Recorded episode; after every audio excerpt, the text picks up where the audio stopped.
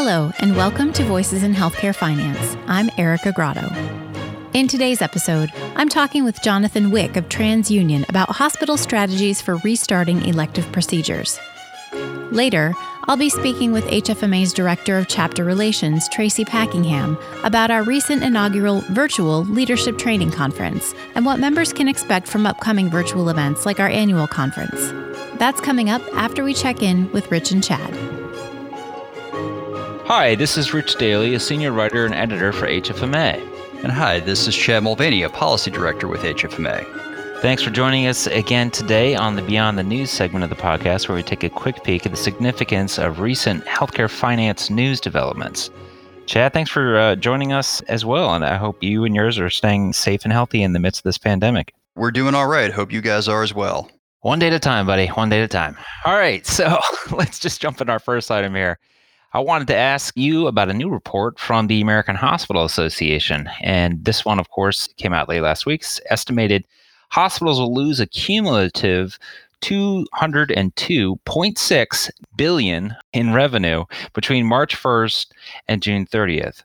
That comes out to an average monthly loss for the sector of 50.7 billion dollars, and the top line among those losers was 161 billion in lost revenue from canceled elective, non-elective surgeries, outpatient care, and reduced emergency department use. You know, Rich, so that is in line with what we had estimated, sort of back of the envelope, based on some analysis that JP Morgan had done. And so we had we had estimated that if the period of time for which non-emergent procedures were delayed, canceled due to CMS's guidance was anywhere between two and a half and three months, that the number would be 125 to 150 billion, and that was on the hospital side alone. So that didn't include the impact of employed physician groups, so, so the, the pro fee that employed physician groups would generate. So that that number feels right, and honestly, it's in line with kind of a, at, at the micro level of what we're hearing in terms of of lost revenue from our, our members, what they're seeing at their institutions. So, uh, as the wheel turns, we're now looking at states and uh, hospitals within those states trying to restart to some extent those elective procedures. And I wanted to, to check with you really quick to hear what you might be hearing or, or anticipating as some of the key financial barriers a hospital may be wrestling with as they try to restart those. In terms of the the barriers, and you know, I, I probably won't break them down financial versus non-financial, but you know, there's sort of a bucket of things that are psychological. Obviously, it's how do you create an environment where patients are comfortable and confident that they're not going to contract COVID as a result of being in a healthcare setting. There's certainly some concern there in the public's eye about that. From an operational standpoint, obviously, it's is there available PPE? Do you have capacity on your inpatient units? So, should your community see a sudden flare up, that you could handle the elective cases that you would have in house, plus any surge from COVID? And then also, one of the things that hasn't been widely discussed as we think about this is then post acute resources. Because you can imagine that in a lot of cases, some of these early non emergent cases that are going to be brought in are going to be patients that are sick or more severe, those who couldn't have delayed care much longer. And so, for an example, somebody who needs to have a cardiac procedure done or a CABG procedure done on a, on a non emergent basis, that's not going to be suitable to be discharged to home. Typically, they would go to a skilled nursing facility to recuperate. But obviously, in many communities, seeing skilled nursing facilities not accept new patients for fear of admitting someone or taking someone in who has COVID, and then it creates community spread within the facility. So, where do you discharge patients who need some type of institutional care post procedure, but you can't get them into a SNF? And certainly, we've asked CMS for guidance on that scenario the responses back have been inconclusive as to whether any of the the existing waivers would apply to that scenario. Hmm, I see. Well, uh, another thing to check with in terms of trying to restart elective procedures was what kind of strategies you may be hearing hospitals using in terms of moving back or restarting that that area of their business. Some have talked about the uh, a sort of 24/7 factory approach, uh, get back to some sort of massive volume ahead of even where they were before the virus. And others have discussed phased approaches, uh, maybe based on patient mortality threats. Leading the way and then le- less serious health conditions coming online later. Can you give us some sense of that? Yeah, and you know, Rich, I think your approach is really going to be market by market, depending on how impacted your area was and your your system was by COVID nineteen admissions. So if you're in an area that didn't see a, a, a, spike in cases, has not seen a spike in cases, I think bringing in a 24 by 7 factory approach is probably makes more sense because you, you you don't have the existing basic cases in the community, assuming that sort of the testing in the community also indicates that to the extent that it's there. The other thing that then kind of the the more phased approach or the more measured approach I think would be appropriate in communities that have seen heavier COVID caseloads and also just to make sure that you've kind of you, you retain that additional surge capacity if you need it if there's another flare up the other thing that we're hearing obviously is some institutions talk about creating covid versus non-covid facilities and so one of the places that we're seeing this particularly for less intensive procedures so procedures that could be done on an outpatient basis is really using the the ASC to sort of run through those procedures that don't need to be done on an inpatient basis and making sure, obviously, as part of your preoperative protocol, that you're testing all of your patients in advance to make sure that they're COVID 19 negative. But then also, obviously, doing doing health checks for all the professionals that'll be working in the building and, and staff that are in the building to make sure that none of them are COVID 19 positive. So that way you keep a, an air quotes clean environment or COVID free environment. Sure, and certainly for the public perception benefits as well, secondarily, of course, but uh, they need to make sure that the public is very comfortable with with coming back in your facilities and and confident they're they're not going to face any risk there too. That's exactly right, and that's one of the reasons why you segment out, particularly for the for in the ambulatory surgery center where you would do that, just to make sure that you know you're not going to be crossing paths with someone who is COVID nineteen positive or somewhere in the building is getting treatment on an inpatient basis for COVID. Okay, well, thanks again for all the great insights, Chad, on this really fast moving and multifaceted national challenge. Rich, always always good chatting with you. Hope homeschooling's going well. Oh, how could homeschooling not go well? Let's face it. And uh, that that'll do it for us today. So, uh, of course, you can also keep up with the latest legal policy and uh, financial developments for the industry on our news page at hfma.org forward slash news. Thanks for listening. If you're looking to take the next step in your career, turn to HFMA's online job bank. Search open positions, create a profile, and make your resume available to companies seeking qualified candidates. Start your search now at hfma.org/jobbank.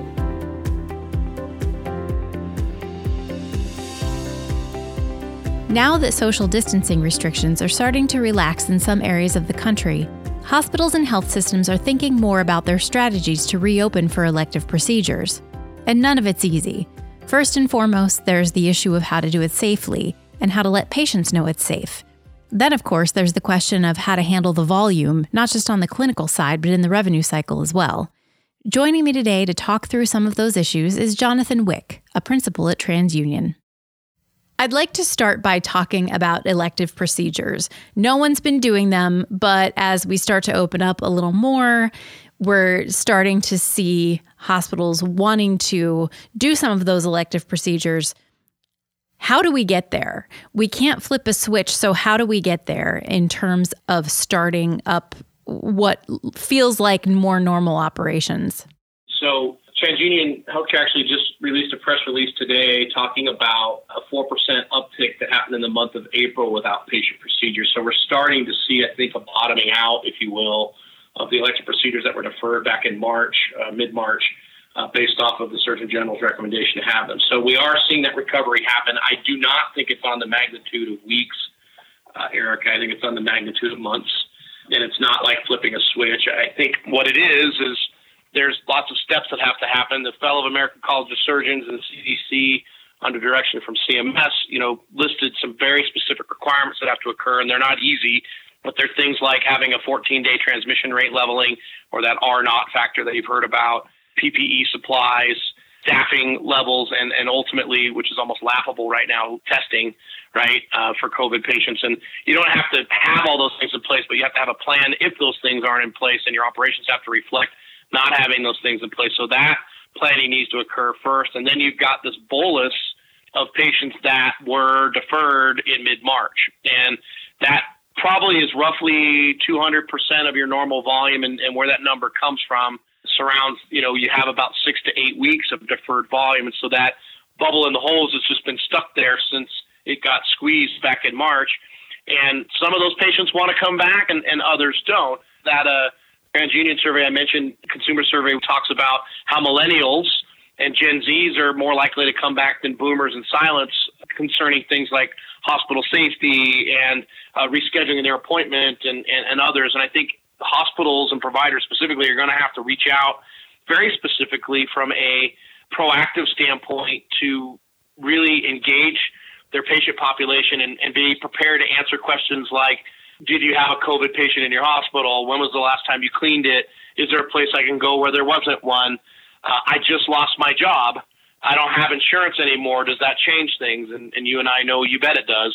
And how's that hospital handle that? And do they spin up the financial assistance things or the payment plans and do debt forgiveness or try to get the patient enrolled in Medicaid and wait another month for that? Those are all headwinds that are there in the in the path to recovery for providers. Uh, I think they'll go through that path as quickly and as safely as they can, but it's going to be months, not weeks. So in the meantime, we've got people waiting in the wings who had things that in in a perfect world would have happened in March or April. But we've also got people coming in who in a perfect world would have had things in May or June. And so how do we get through that backlog and anything new that comes up is is it enough that people might be coming back more slowly to kind of work our way through all of those things or are hospitals really going to be slammed great question. I think they'll initially be slammed. Uh, you know, I've done an analysis a little bit. It talks through just the capacity. So if a hospital is running at 100%, right, they, they went down to 60 and they created that backlog we just talked about. Uh, I've talked to several hospitals in the market. They're going to probably try to get to 105, 110, maybe even as much as 120% capacity to handle this backlog and just also the, the, the nuance of people that were waiting while all this was happening things how they would do that is they would actually uh, operate on weekends, for example. So you know, an elective surgery center may have only operated Monday through Friday, and they, they'd open it up on weekends. The diagnostic testing centers may operate into the evening. Uh, so MRIs and CTs and lab draws wouldn't close at six o'clock. They may close at midnight. Uh, you know, I think it'll be months of that or two months of that, maybe three, until the backlog kind of sifts out. Uh, I also think as many patients want to come back, they have choices, and we learned some things with COVID 19 about level of care. You know, we saw ED visits go down for non COVID things, and patients were able to wait, you know, maybe to go to an urgent care or primary care physician or not at all. And so they may do their homework, uh, for lack of a better word, and, and look at ambulatory surgery centers or other hospitals if they can get them in earlier. Because I think hospitals aren't going to get a one to one return of this volume. It's going to be some deficit of that. And where the loss or leak, if you call it, uh, goes is, is one of three places, I think. Uh, it's going to go to not at all. The patient magically got better. So whatever was hurting or bothering them before isn't somewhat as important now, and they're just going to sit on it for the next six to eight months. Uh, they got in somewhere else, right? They went to another facility or somewhere else, or you know they they presented in the emergency room because it got so bad that they had to have it, and it already happened, and that procedure transitioned from something that was getting outpatient reimbursement to ED or inpatient reimbursement because the prognosis or the diagnosis of the patient got so bad that they had to have it early. I know providers are following the tiered framework of acuity as they're bringing patients back. So in English, you know, someone with a cardiac stent placement would be put on a schedule before someone who has a strained knee from a surgery standpoint. Um, and it's much more sophisticated than that, but that's what the American College of Surgeons put out as a guideline. And depending on how far down you are in that list as a patient, the timing could be longer. And especially if you're just waiting to get in where you were versus looking at other options. A lot of hospitals very concerned, rightly so, about their revenue cycle right now, especially without these elective procedures. What can providers be doing to remain financially viable as they're trying to come back? Yeah, I, I think financial viability, uh, you know, is going to surround just these payment mechanisms that need to happen. So these procedures that were deferred, uh, you know, the elective ones especially, are ones where they subsidize a lot of the other operations within a hospital. And, and by that, I mean they typically were funded or, or insured patients. They've gone to their primary care or specialist and gotten financially verified Uh, they've had labs and pre-op testing, maybe MRIs and CTs to understand what they are doing. So they've already kind of gone through the revenue cycle car wash, if you will, and been verified. And so they they pay well as well. Uh, and so those cases have to be re-verified because if they were financially cleared back in February for a March procedure, I heard studies today. Some states are one in four are unemployed it certainly is not out of the realm of, of likelihood that one in six or one in eight of your patients are unemployed at this stage. And most people get their insurance through their employer. They were on that insurance probably through the month of April, possibly through the month of May, and it depends whether they elected COBRA or not. To be, remain financially viable, they're going to have to re-verify that information, ensure the eligibility and the estimation and all those payer rules are met. And if the person's not on that insurance anymore, they're going to have to figure out how to get them onto Medicaid or the hospital's charity program or figure out a way to fund it through self pay. And, and that, that becomes a very challenging road. But it's like revenue cycle right now is more important than it ever has been, I would argue, in these elective populations because of all the disruption that's happened on the insurance side. Uh, and it's very, very important for them to find coverage that wasn't there, ensure that coverage is covering that that is needed, and then making sure the patient can afford those bills uh, depending on where they're at. I think patients are also going to shift to high deductible plans as they go. If they get into an exchange plan, for example, so they may have had a hundred dollar copay two months ago, and now it's a thousand dollar deductible today, and that's a different payment package for the hospital to navigate. And those things need to be known up front. We talk a lot about the patient financial conversation at HFMA. I think we need to talk about the payer financial conversation too, especially right now. So, what do those conversations look like? On the payer side, I've heard lots of folks, and I completely agree with this, reaching out to their payers and trying to strengthen that relationship. It's always been somewhat adversarial. I think for our market to get better, we've got to have some collaboration and alignment between the provider and the payer. And providers are asking the payer for uh, concessions surrounding out of timely filing. So, can we take a little longer to submit our claims? we need to document our claims a little bit differently if they're COVID, for example, and make sure you've got the right codes on them and those types of things. We had a bunch of patients come through the ED because of this, and ED claims are notorious for having holes in them and, and don't have the right demographics and things because the triage nurses aren't registrars and there's just a gap in the knowledge base there, different skills, different things. Payers, you know, the authorizations can be waived maybe, or the notifications for admissions, those types of things. And I think payers understand there's a lot of disruption happening in this as well from an eligibility standpoint and having those transactions be accurate and being able to report what they need to in a timely fashion that allows the provider to make good decisions with their patients is very important right now. So that relationship needs to be very, very tight and very, very real time uh, with those transactions and conversations to help influence that patient financial experience as well.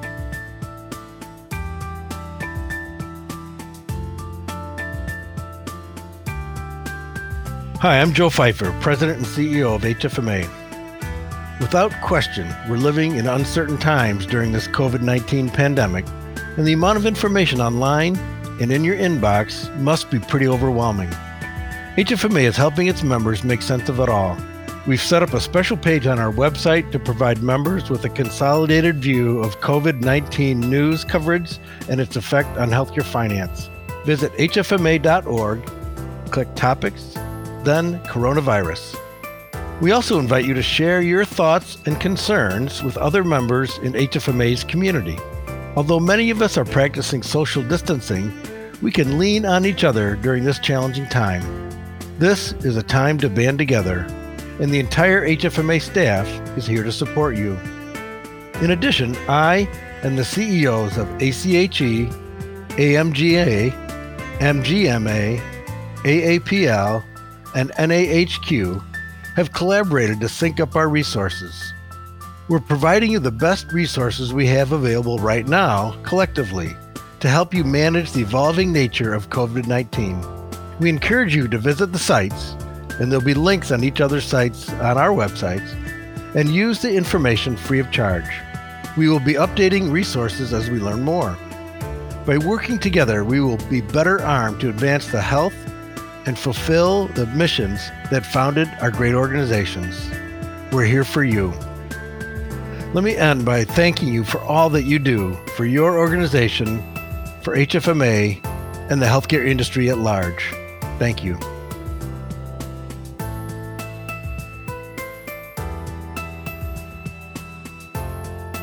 By now, we're all pretty used to attending virtual meetings and events. And at HFMA, we've had to adapt pretty quickly with some of our bigger events. And here to talk about that today, I have our Director of Chapter Relations, Tracy Packingham. Welcome, Tracy.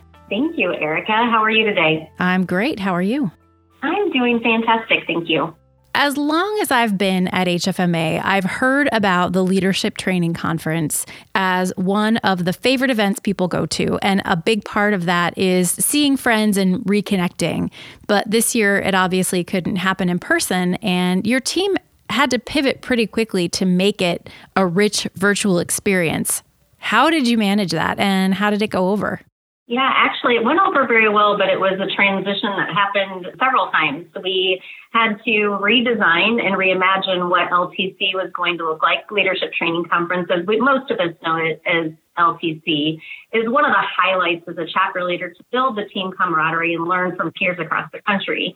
This year being virtual has been a unique experience, and we've had to redesign a few times. And that, you know, navigating through uncharted territory, we had to take consideration on how the chapters and regions would be able to learn um, from the lessons that we've taken away from some of the virtual experience, but also make it as cost effective as possible. One thing being the facilitator has taught us is pivoting on the fly, and virtual experience is just that. We plan for the best and, and for the worst the overall satisfaction for the first April 27th event, we had great feedback from our attendees on what went well and what we could have done better. So we welcome all that feedback as we can only move forward from here.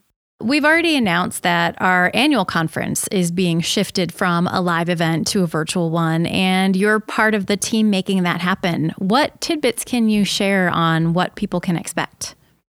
So the annual conference committee is moving at a rapid pace, and, and we've used that rapid word a lot: rapid fire, rapid pace. Everything's happening in such a such a speed that the dates have been set. We're looking at June 24th and June 26th, July 15th and July 17th, and also August 12th and 14th.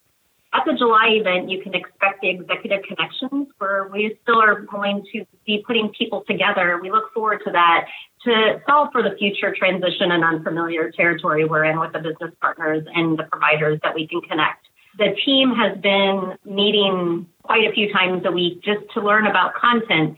Do we need to shift the content to be in the environment that we're in today? And what can we still manage through the speakers and, and some of those resources that we had already set up for the annual conference, the live event that we can pivot into our virtual event. So lots of, lots of good things coming. I'm really excited for this. I was very excited for the live event. That's always a really good time and it's it's a great way to interact with members, but I think that this virtual event is is going to be very very cool in a different way. So I'm excited to see how it goes. I agree. And I think that it also gives us an opportunity to maybe get into the digital world a little bit quicker than what we were expecting. And I think we're learning that maybe live events also come with a virtual component. So we're, we're taking that into consideration as we move through these days.